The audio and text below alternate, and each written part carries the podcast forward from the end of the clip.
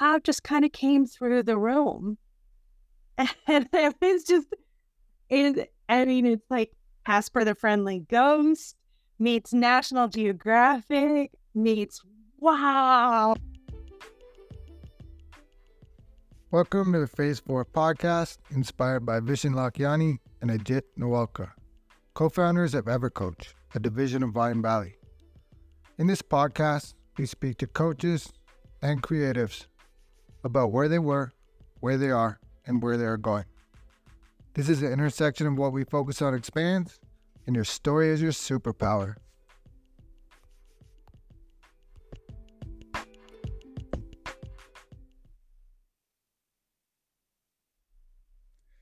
My guest today is Rachel Patterson. And Rachel and I met in the Certified Business Coach by Mindvalley. And it was really intriguing to me that right away we we both started groups to support the community, to grow, to learn, to expand. And it just so happened our groups were on the same night at the same time. And I'm so grateful. Rachel reached out to me and asked me if that was okay or if it was conflicting or if I wanted to change or she wanted to change. And we didn't change. We both did them at the same time. But the fact that she did that, she did not have to do that. So it just opened my heart. It makes me feel grateful to connect and to know Rachel. So, Rachel, welcome to the podcast. Oh, thanks so much, JP. Yeah, I remember that. There was there was so much movement at the beginning of that of that course and trying to to figure out our schedule and um yeah, I didn't want to inhibit anybody else's initiatives and um and you were so gracious. So, yeah, and we, I, I think you said something like it's always good to have options. And then, um, and so people did, and they kind of went back and forth. So it was, it was nice for us to have that initial connection. And then I think, and it was nice for people to have the, uh, like you said, the options. Beautiful. So I, I noticed uh, you have a cool naming company, Glocal and uh, you've been doing that for 16 years. And so maybe before you got to the CBC, where were you and how did you end up there? Oh, um, yeah, my my life is kind of a unusual trajectory. My um, with my parents' jobs, I grew up every uh, every changing country every three or four years. So I grew up in um, eight countries um, and you know across the Middle East and Latin America and Europe, um, which uh, gave me a huge kind of legacy and and and hugely affected my mindset and um, you know different ways of dressing, different ways of thinking, different ways of solving problems, um, kind of seeing how things are linked.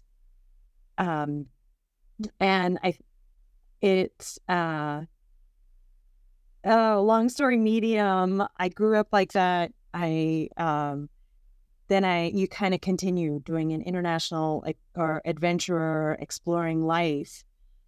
And I um I worked in corporate, I worked in nonprofit, um, and then I and back in corporate and and then I um, decided I that I wanted to uh, make more impact. So I went back to nonprofit, bringing bringing some of the business analytics, and I had done this big name MBA, and um, so my international background, my big name MBA, um, and I was restless in the typical uh, role in corporate. Um, so I went back to nonprofit and was doing some more project design and some marketing strategy and growth strategy, and um, and then that evolved into Glocal, which is global plus local, and I um, yeah, I just I and then over the course of the that time, over the last five years especially, I started thinking, gosh, Rach, like if you really want to make impact, um, yeah, nonprofit makes sense, but maybe since the nonprofit mindset, like doing good, and the the stereotypical business mindset of you know stereotype. Bottom line, there's they're kind of merging now and doing well by doing good, corporate social responsibility, corporate sustainability. And because of my background in international development and corporate and nonprofit, it was like, Rach, maybe you want to shift to that middle ground um, because companies probably make up 75, 80% of the world economy. So um, that that was my that that's what I'm working in is corporate sustainability with a little bit of nonprofit and some general corporate marketing, startup marketing on either side. But Glocal came out of my background of of think global, act local, and uh, that that whole kind of they see things holistically. Um, translate between the languages, whether it's Italian and English or French or Spanish, but also like the languages between like financial people and marketing people and HR people. And a lot of times we have certain mindsets that drive um, the way we think about a, a situation or the way we want to solve it. Um, and it's just it's really useful to have all the people at the table you know to to to come up with your strategic plan and anyway it's it's there's so much that i can say but let me like pull back from all my tangents so global local is global plus local think global act local and um i always a lot of my clients would say you know you're a little different from all the from the other consultants and um, and at first I was like, oh, what does that mean? I was like, is that okay? and they're like, well, you listen and um and you're like you have this education but you're not um like you're not arrogant. And um and you're you're kind of more like a coach. And it's like oh that's interesting. So then gradually people suggested, Rach, you should do, you should check into coaching because you have that approach. And I, I resisted for a bit because I, I don't know, I thought, oh, coaching, it's, you know, it's this new thing and, and it's already kind of a full market and I don't know. And then finally, after like a couple years of thinking about it, I was like, no, I keep thinking about it and people keep saying it. And then I was, I, um, because I was also on this like professional, like the personal trajectory of like the way that I move through the world and coaching and ask, asking questions and being curious about other people's realities. And then the professional thing of, um, like corporate sustainability and social responsibility and all of these acronyms around um, being a good corporate citizen I um I kind of decided, yeah, no, I want to do coaching, but more focused on executives and businesses. And then I think the next day or within the next three days, I saw the this certified business coach course come across my e desk, and it is like, ah, it's meant to be. And then I, yeah, and then I enrolled. So there's there's Glocal. There's my path to coaching. Um, that's kind of a long explanation. There's, yeah, there's what I'm working on now, but here we are. Beautiful. So if I'm hearing you, you were already coaching and you didn't even realize it while you're doing all that. And that one of the key foundations in coaching is to meet the client where they're at. And so you said it in a different way. You said that you're speaking their language, but that's the same idea. And so you've been coaching, and then, yeah, these magical emails somehow find us at the perfect time, right? I yes, yes.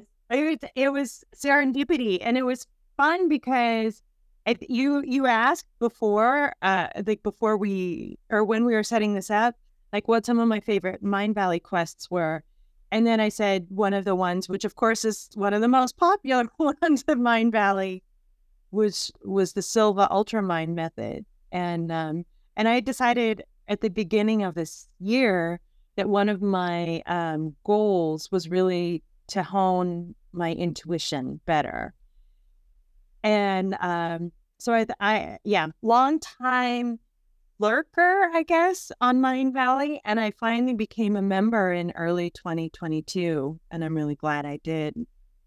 But yeah, and then like all these little serendipities happened, or or I started noticing them, or both. But yeah, and like you, yeah, like you said, meeting people where they are. It was um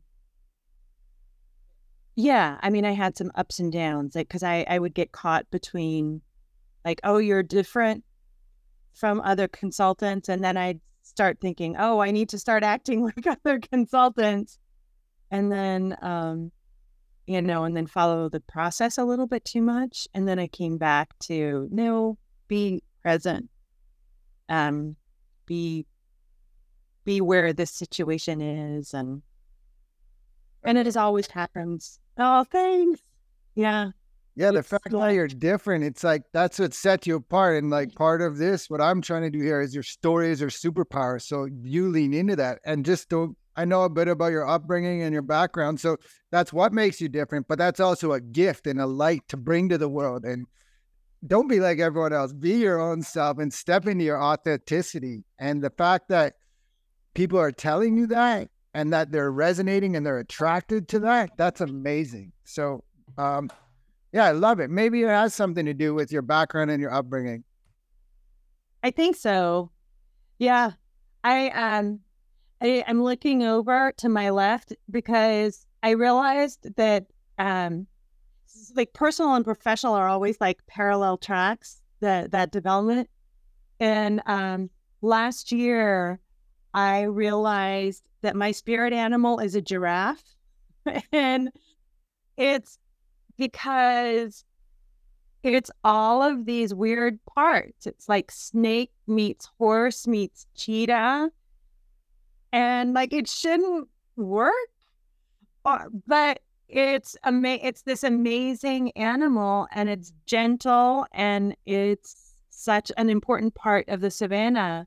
So I have my um I have representations of my spirit animal right here. Like I'm all these weird parts that fit together and don't make sense, but they do.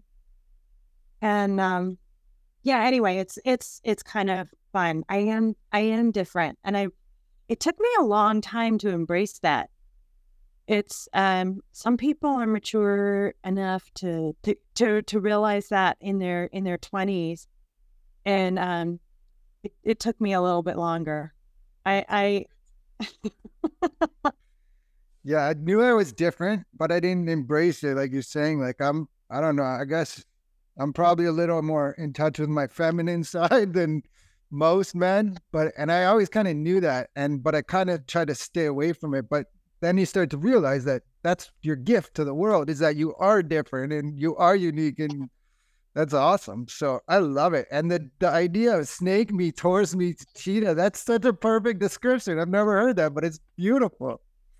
I have some words written down just when I was um like looking you up to talk about. And so there's so many. So maybe you can just kind of take it where you want. But we got music, arts, travel, volunteer, corporate citizenship, sustainability, diplomat. So maybe you could talk about that or or I know you went to a bunch of different countries and you grew up in a bunch of different places, which I think is really amazing. And I think also that sometimes we think our own story isn't that big of a deal or it's not that important, right? And but your story is so unique like that where it's it is important and I think people would love to hear about it. Oh wow. Um Thanks. Yeah, I, I I agree with you. We tend to underestimate our own skills and underestimate um yeah, the power of those skills and the power of our story, which is another thing I learned a lot later than I wish I had, but um yeah, I grew up um my my parents were diplomats and both of them. So I grew up in eight countries. I, I think I kind of said it a little bit earlier but um, I, crossed multiple regions of the world and then uh, the Middle East, Latin America, Western Europe. And I um, you grow up like that and you you learn languages. You learn different histories. You learn different you see different ways of dressing of um, solving problems all of that kind of wonderful stuff.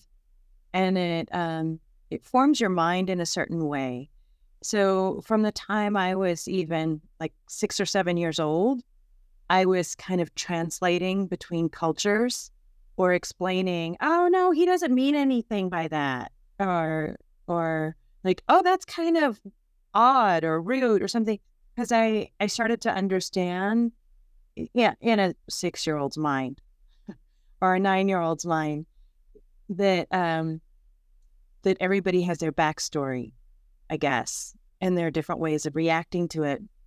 But yeah so I grew up always kind of translating between cultures which I think is such a valuable formation for this world that is changing so quickly because of technologies, increasing integration into our lives, and um, globalization or regionalization, like just like more than just our village, you know, our our reference points are, are much larger. Um, so I think that was such a, a powerful formation for me. Um, it does make me think in a different way. And I'll sometimes say, uh, I'll draw conclusions from situations or, or, comment on things in a way that that people will look at me kind of with a blank stare, and I, and I I have to clarify a little bit, and then um, you know, sometimes I would be really self conscious, and then I'd just be quiet. But now, you know, af- after my after I hit 40, I got a lot more confident and um, are caring less about what other people think. Um, which I mean, I care about people, but I'm not as self conscious. I'm, I'm much more myself, and I'm I'm well and well past that now. But yeah, so my story growing up um, all over the place. Um, I was I was lucky. I was in a middle class kind of upper middle class family. Uh, we were traveling around, so I got so many amazing opportunities. And then I studied music. Um, you know, our family we would always like sing in the car on on road trips. and um, and I played clarinet and I did piano lessons and, and all of that. And then um, in high school, I started doing voice lessons, and I did high school in Italy. So the voice lessons were opera um, which is very rigorous technique. And um, so, and then I kept doing that through university and then a little bit after university. And then I paused because I, um, partially because I had to pay the full price of voice, uh, of voice lessons. And then partially because, you know, you got to go into quote the real world, right? And um, not just do this fun stuff, but um, long story medium, I I took a break from the singing lessons, and then when I went back a couple years later, I wanted I still wanted the rigor of the the technique that I learned in lyric or opera or classical music, but I wanted more connection with the audience. So I started doing more jazz and gospel and some of the um, some popular stuff, and I just did that alongside um, like quote my day job, and um, and I slightly navigated the both and like the day job and the music. And I say slightly because I, yeah, it was always one more of one and less of the other, a little bit more of one and less of the other, or none of one and and all the other. You know, it was it wasn't as stable. But um, yeah, I, I jokingly call singing my my free therapy because, it. yeah, yeah, it's great. Like, um, I think anybody who has an artistic outlet, like however you're feeling, whether whether it's painting or mm-hmm. dance or singing or playing a, an instrument or any other thing, you you come to that practice, and it, I mean it's it's kind it's kind of meditative, but you come to the practice with whatever emotions that you have, and then you immerse yourself in the message or in the medium or in the song, And I mean, with my particular thing of performing, singing, like I had to become the song, I had to communicate it um, for the audience.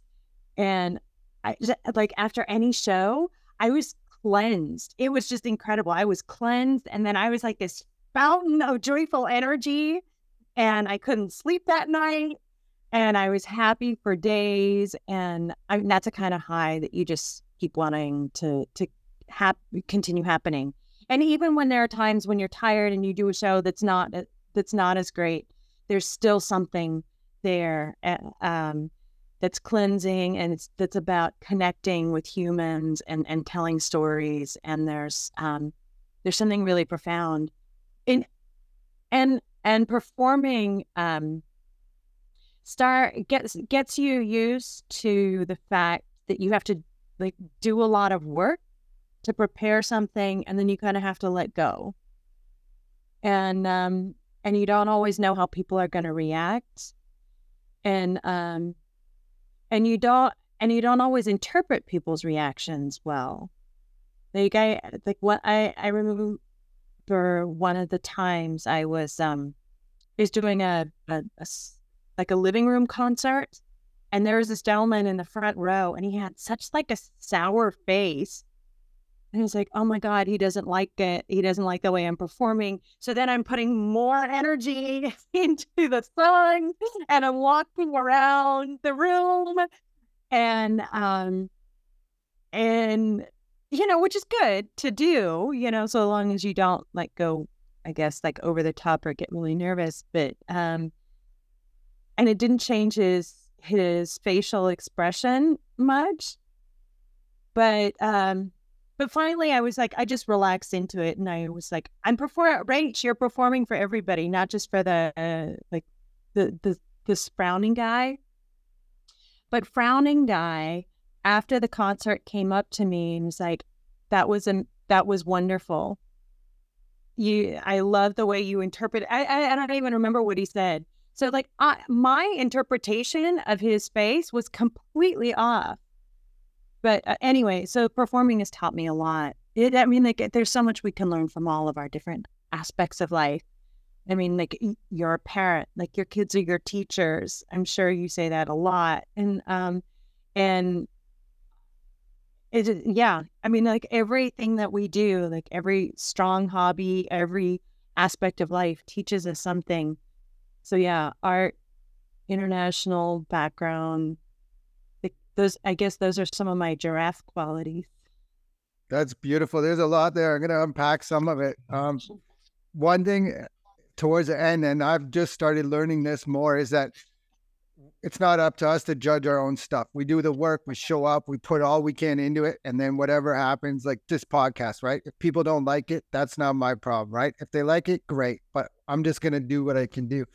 I think part of it, and um, when you were young, so you went you were in Italy, right? So Italy, opera, beautiful churches. So that's just an automatic perfect fit. And so I've heard you talking about um, volunteering with the choirs before. So maybe we can go into that in a minute. But um, those those moments, and it, it can sometimes it happens. I'm a sports guy. I'm not a music guy, but sometimes the same thing is in sports. But definitely when I'm journaling, I can notice that my emotions come out on the page. And like one day you might read it and it's totally like sad, happy, whatever it is, but the emotions pour out. And if you allow that, and that's to me, that's almost like God moving through you. And it doesn't matter if it's sports, writing, or or music or art, but all of this together combines. And so I've heard you speak um, Italian too, and I love it. And um, maybe it seems to me, and I don't, I might be wrong, but that that your heart is like in Italy. Is that? Yeah, yeah. I I went to high school in Italy, so four years, and then um, I went to university, part in the U.S., part in France, and then I went back to Italy for seven years before I moved to the U.S. because, and then I moved to the U.S. because if you're if you're going to be an international business person and and you say that you're American and whatever, you need to know what it's like to work in America. Um, but yeah, Italy is. I think those years, 13 to 17, are so formative. Um, I think any of your childhood years are formative, but when you're like when you're a teenager, you're you're becoming a little bit more aware of your surroundings and you're really forming your personality um, and and the way you think about the world and the way you process information so it, and that was when i was living in italy in northern italy in milan and um, going to an international school and yeah, and doing my music lessons and and taking the tram to go to school and co- come home from school and blah blah blah. Um, yeah, it, it Italy and and Europe, exploring the world in general is is is part of me, um, and just like the amazing things that um, that humanity has created. You know, the like the Aztec, Mayan, Incan temples, the you know, Egyptian pyramids, the you know thousands of years ago, and then just the incredible things that that God or the universe has created um, in nature and. Um, I, I love how you you you talked about journaling and how it's so interesting to see your emotions pour out on the page.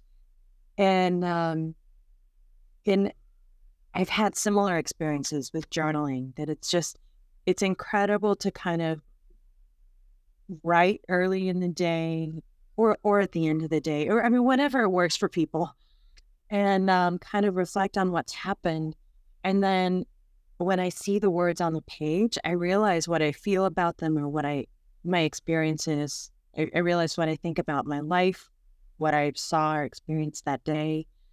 I start to notice the magic, and um, and then one of the so like that journaling, and then you talking about the like the God coming through through us uh, in the journaling, and then me just talking about the, the the amazing experiences I was given in traveling. I just remember this one time that we we did a family trip, and I was I get I was in university, so I think I was 20, 21. and um, my mother lived in Guatemala at that time. She lives there again, and um, we went up to the cloud forest, which is um, it's like the rainforest but on a mountain, and it took uh, like it, it took a couple hours to get to like the base of the mountain. And then for 18 kilometers, it took us two hours because the the road was so grooved and um, dirt and rock and um, part washed out.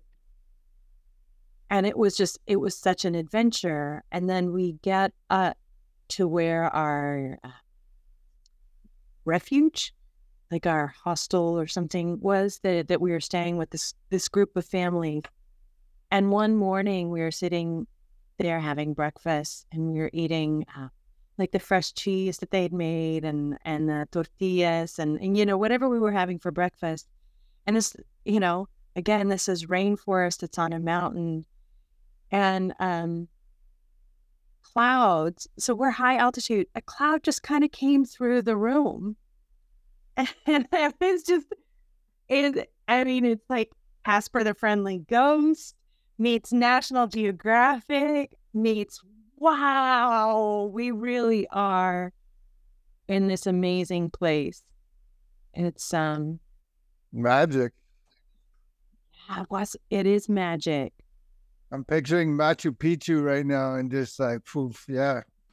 You spoke about uh, the Mayans too. Like I I went to the Chichen Itza chicken pizza they call it, but at, at the time you could walk up like there's a rope in the middle. You could walk up all the steps and you could actually go inside the pyramid. This is probably like 2005, and I remember our guide was telling us like, yeah, tell all your friends that to come because they're gonna close it and you're not gonna be able to walk up it soon or go inside it. And I'm like, he just wants to sell. And then sure enough, my dad went like two years later and now you can't go in it. And I don't even think you can walk up the outside anymore because of erosion. But yeah, those are like those moments of awe, like a cloud just coming through you. For me, it's going for a morning run when the sun's just coming up over rolling hills. And that's what life's about travel, experience, all those moments of awe. I, I'm with you 100%. Yeah.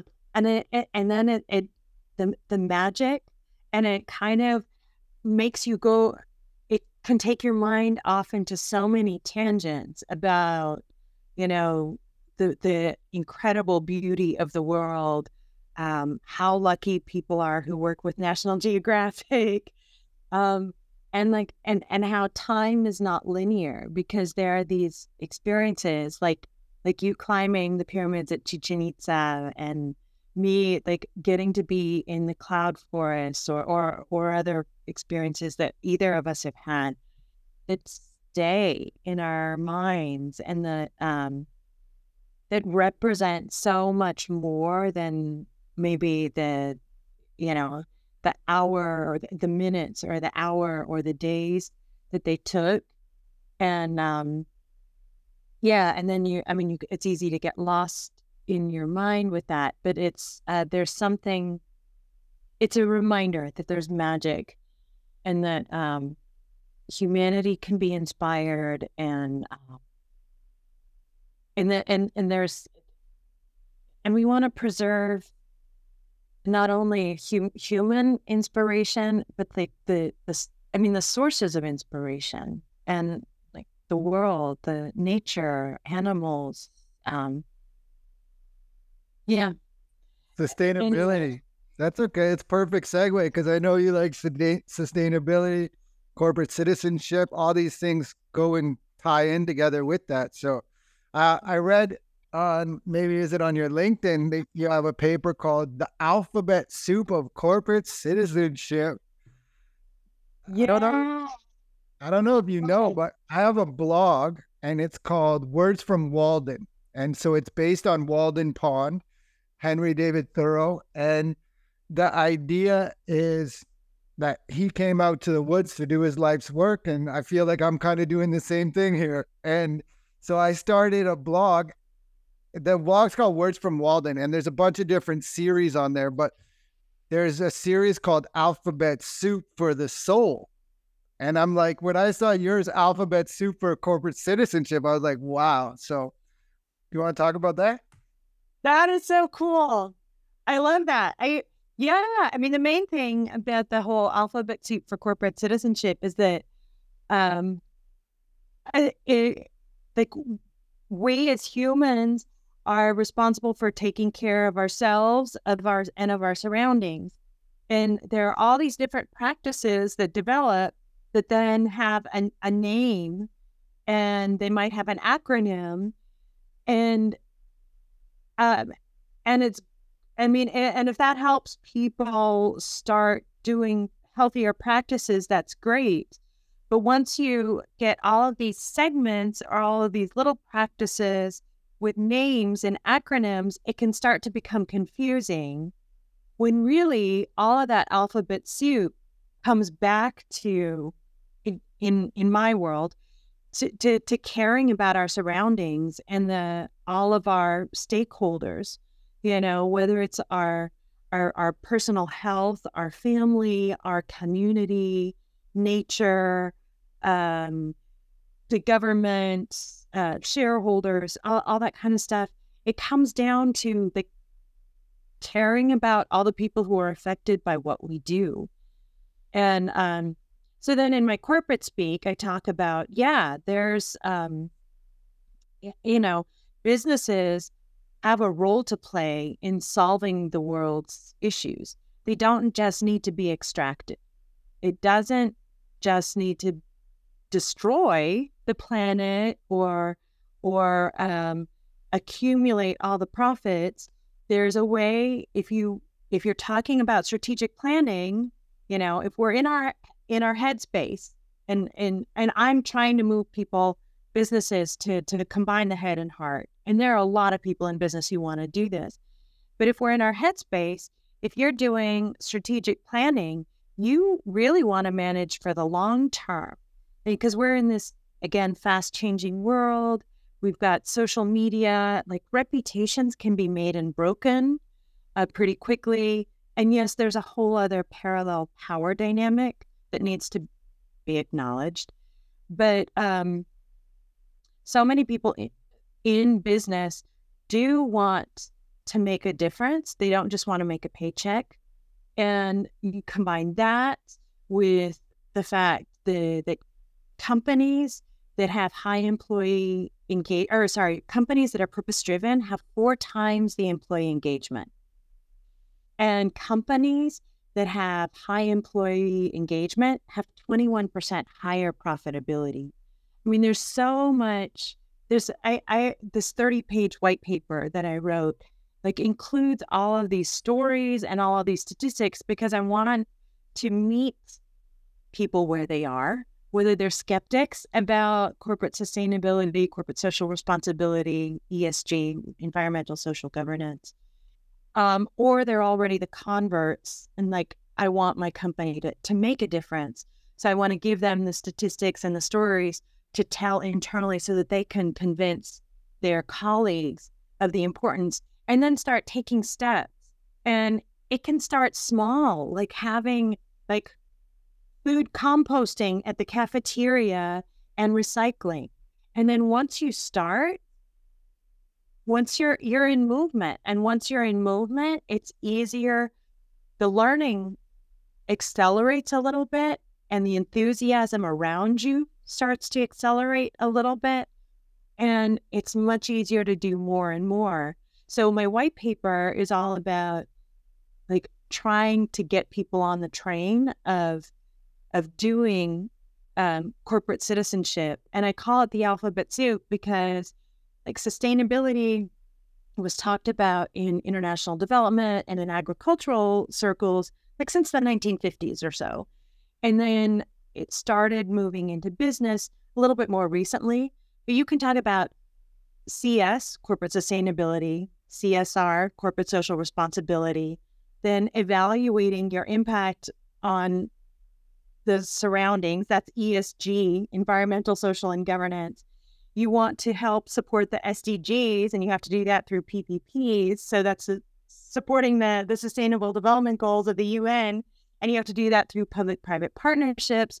And you want to do about uh, like long-term strategic planning and respond to the way the world is, which means you need to make informed decisions, which means that you need to have uh, input from a lot of stakeholders and from a lot of different points of view. So that speaks to DEI, diversity, equity, and inclusion. So there's this huge alphabet soup, which then can risks confusing people.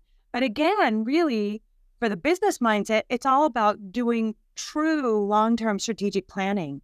Because if you have lower turnover, if you have 21% higher profitability, because you have higher employee engagement and employees are increasingly demanding that their and customers are increasingly demanding that their brands or their employers reflect their values like you need to incorporate all of that alphabet soup to to be a successful company not just right now while you're extracting but long term um, so that you don't get the boomerang effect or uh, whatever. Anyway, I can talk about that a lot, but it's it's a 30 page white paper that a couple of colleagues have said you should turn it into a book, and I was like, a a book. I I I was like, oh, book is 150 pages. I don't know if I have that in me. And they're like, who says it's 150 pages? You know, and maybe you add a few more stories. And, um, but it opened my mind, so I think I I might turn it into something a little bit more because it's not it's not like a textbook. Like it reads like a combination of like stories and encouragement and um and statistics. Uh, so hopefully it's educational and um, engaging, even though it's much longer than the two pages most business execs want to read. we'll see. We look. Sorry. even if it's not a, a 150 right now, you have the bones and the beginnings for to make it 150. I think that's a great idea. I love that you change. Uh, you didn't change, but you said responsibility at the beginning. You said the word corporate has a role to play, and then you elaborated and said responsibility. Because I was thinking it's not just a role, but they have a responsibility. And it's a little unfortunate that it has to take for them to make more profit to do it. But as people go this direction, as customers want it, as employees want it, as they notice sick days going down, engagement going up, it's going to get bigger and bigger and bigger. So you're on the right path and you're maybe one of the um, pioneers in that. So good for you. I love it.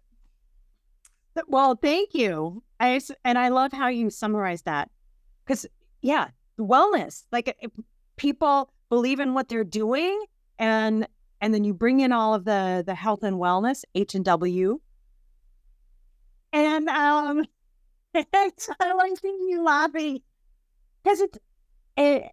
I mean, if you're a cynic, it's all about long term management and and maintaining profits, and if you're a convert, like like help people and resources be the best they can be. So right. I yeah, responsibility and um yeah, well we're we're gonna we're gonna push we're gonna help Atlas push that world earth up the hill and and make it healthier. Beautiful. I think we're, we're towards the top of the hill. I think we are towards the top of the hill. We're definitely going in the right direction and it's um it's 11 11 right here. Um so that's that's another good segue into this is the phase four podcast and phase four of the six phase meditation is all about creating your future three years out. So where is rachel three years from today? And that's a great question and i um and it, it's a, there it's easy to give a flip answer and then it's harder to give the real answer but I, um, through Mindvalley and doing some of the quests and um, and that exercise, it's called the three most important questions. Um, I finally did uh, a, a vision board, and I've I've known about vision boards for for years, and for some reason I just didn't make one, but I I finally did, and it's just it's so hugely helpful to just like look over and see, yeah, that is what I want. Um, three years from now, ideally, my business is like 80% online. I am working anywhere I want in the world. I have, um, I am living both in Europe and in New York, um, part of the US, obviously. And uh, in Europe, I want to have a farm and that's also kind of like a B&B. And I would get 10% of the pro- produce. Uh, staff would get 30% of the produce. We'd sell the rest of the produce, and that helps um, that helps finance the farm. But we'd also have like uh, cottages around or little apartments around. So then it becomes kind of like your thing, the the retreat center um, I mean, I don't think it'll be a retreat, or at least not in three years, but um, a place for people to come and relax and be in the countryside. And if they want, maybe help out on the farming. So there's that. And then I have my home also in New York City, so I can be connected to the energy that New York City gives gives me, give, give you know, gives everybody who comes through here. Um, you know, just the huge variety and types of people and um, activities and, and, and restaurants um, and I'm doing my uh, workshops, and and I've got uh, four workshops, but and I'm or I have three and a half workshops, and the half workshop that I'm developing much more is this uh, corporate sustainability, corporate social responsibility. So I'm doing those workshops um, online and sometimes in person. And I have my vision board here where, like, this little photo here is me, and I could be either there in person or being beamed in, and there's a full audience, and they're going through um, helping their companies to be part of the solution and be inspired. Um, even if they're one person in in their large company or a small company or whatever, just to start doing. Anyway, I'm doing my workshops, um, and dozens or even maybe hundreds are attending. Um, and I've got a few different ways of delivering them. I've got a, a good team that is all over the world, uh, you know, wherever they want to be, but we collaborate well. And, um, you know, and when there are misunderstandings, we just talk through it. You know, coaching has, has given us so many great tools for that. Um, I'm giving back to um, sustainability causes and to animals and uh, environmental causes. And I'm get I get to travel. Like I've long wanted to travel the Silk Route. So in three years, I'm planning the trip. So I've moved. So in three years, I've moved my business majority online. I have. I'm living both in Southern Europe and in New York. I'm doing my workshops part in person, part online. And I am happy, healthy, wealthy, um, planning more exciting trips.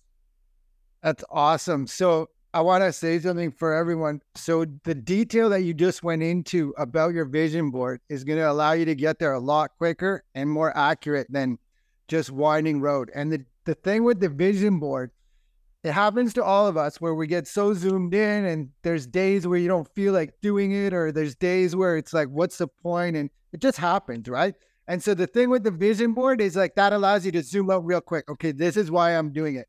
And on top of it it also gives your brain a target to reach for instead of just getting monotonous and getting into the same routine and pattern of what am i doing. So especially adding more detail and you did it so well right there just to add so much detail. Like even just 10% for you of the farm produce, 30%. Like you've thought about this, right? And this is going to allow you to get there much quicker. So I definitely love that. Um, you did say earlier about Silva Method, but I, I ask everybody. So, what's your favorite Mindvalley Quest author certification and why? Oh, I there are there are a lot of them I really like. I mean, I probably all of them. I mean, eh, um, Silva was actually the first one that I did, and um, and it was, and it was so serendipitous because I was thinking, okay, I've done a few, I've had a few experiences in my work life where I didn't follow my intuition, and it didn't turn out so great. um, in for some reason in my personal life, I'm better but I want to develop more of my intuition. And then Silva Ultramind came, and I just, I love the mental video technique and the three scenes technique and how motivational um, the three scenes technique is, like coming up with your next step, and then the mental video and getting clarity around the vision, you know, when it's a little bit more murky. And I just, I found going through the I don't remember how long it was 30 day 30ish days um, and getting the practice at different levels was so um, valuable to to to real more to really learning the techniques. And um, and then the techniques are so powerful. And then they've they've helped me kind of come to to more of the detail and the vision board that you were talking about. So I loved that um, the the rapid transformational hypnotherapy with Marisa Peer, I just I just, I love her voice. Like I could listen to her talking about anything. Like I I don't know. Like I, like they they people joke that oh I could hear I would love listening to her read the phone book, you know, or read the the tax legal structure or something. I don't know, but her voice and her manner is just so calming and centering. And um and then it's empowering. So I've just I loved that. And then similarly, I really enjoyed um, Neale Donald Walsch's Awaken the Species quest and um and just the like kind of the the structure that he gives to um to to to human progress or to to like human consciousness evolution and what that looks like and then the exercises. And i think i think it was in awaken the species that one of the days the uh, the exercise was to go on a walk or something and then look at everything and say i am in that like i am in that green plant. I am in that ladder. I am in that person who doesn't look so healthy. I am in that young joyful couple. I am in that historical house. And it was just um I mean, like I, I, I'm somebody who's like all of us in Mindvalley, has been involved in meditation and similar things for many years, but that exercise was um, was really profound for me. Um, kind of the just a profound illustration of how we're all connected. Um, and then another part, and now, and I don't remember if this exercise was in the Silva Method or in Awaken the Species, was look for the magic in each day and write it down at the end of the day. And um, and that's just it's it's akin to the gratitude journal. So um, anyway, I could go on and on, but there are a lot of the a lot of the quests that I really enjoyed, and then a lot of the exercises that have really um, distilled what they're what they're trying to teach. Love it. So I got to stop and do a bunch there. So um, Marisa Peer, Silva Method, Jeffrey Allen, even Vishen, all of these things are almost like um, hypnosis, right? Their voices, the way they are, it's like theta healing or something where they can just get into you. And I didn't expect Neale Donald Walsch, so I'm going to go back there in a second. Um, but what you were describing there, where it's like, I'm a part of that, I'm a part of that.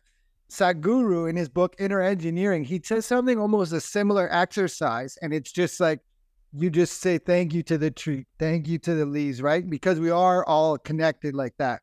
And so quantum physics is kind of showing us this. Um, Neale Donald Walsch, anyone who's heard this epi- um, podcast. I, I said it a long time ago, but I got to tell you again because you just brought it up. So I'm looking for the book, um, Conversations with God. And so I'm in this bookstore and I'm scanning the shelves, right? And so the books are all vertical and I'm looking for it. I don't see it. I don't see it. I don't see it. All of a sudden, on the second shelf from the bottom, there's like five books that are horizontal, like stacked almost like a pyramid. Every single book was Conversations with God and I'm like, yeah. So um, highly evolved being, have, a have, that's what he calls it. So that's where the world's going. That's where we're going. Um, I feel blessed and grateful that we're at the forefront of that. And then as you talk about um, finding the magic, harvesting the gold in your days, Martin Seligman, the father of positive psychology, has a three things exercise. And it's just at the end of the day, three things that you're grateful for while you're lying in bed, right? And it's just a way to put you into that state as you go to sleep, because however you go to sleep is usually how you wake up. And so the three things exercise is just three things that you're grateful for through your day and kind of just what you just said, harvesting the gold of your days. So I love it. So thank you, thank you, thank you for that. Oh, I love your like you're wrapping it up and like and, and talking about the like all of those different and there's voices and the theta waves and the and the Sadhguru and uh, like thank you for this, thank you. I I love their their their wisdom is all somehow connected and um and and your story about finding like conversations with God and there yeah That is nuts. Yeah. So, um, I guess my final question would be where can people reach? So, glocalconsultantsgroup.com. And um, I've got blog there. I've got some about me stuff. Um, I've got a link to a related initiative that's all about stories of personal and business resilience. And that's called experience to resilience.com or e2r.online. So um, the, the the the websites are probably the easiest way to get in touch with me. You've been mirroring a lot of my stuff all day long, and then you just summed it up at the end talking about resilience. I'm working on a course right now for resilience. I'm um, I'm about eighty percent done, but it's a resilience workshop. So it just it sums up the fact you've been mirroring everything right back to me all day long. So, uh, Rachel, I'm so grateful for your time today, and Thank you so much and ciao. Ciao, GP. Thank you so much for this amazing conversation and your thoughts and your summaries. And I look forward to hearing more about your resilience course. You.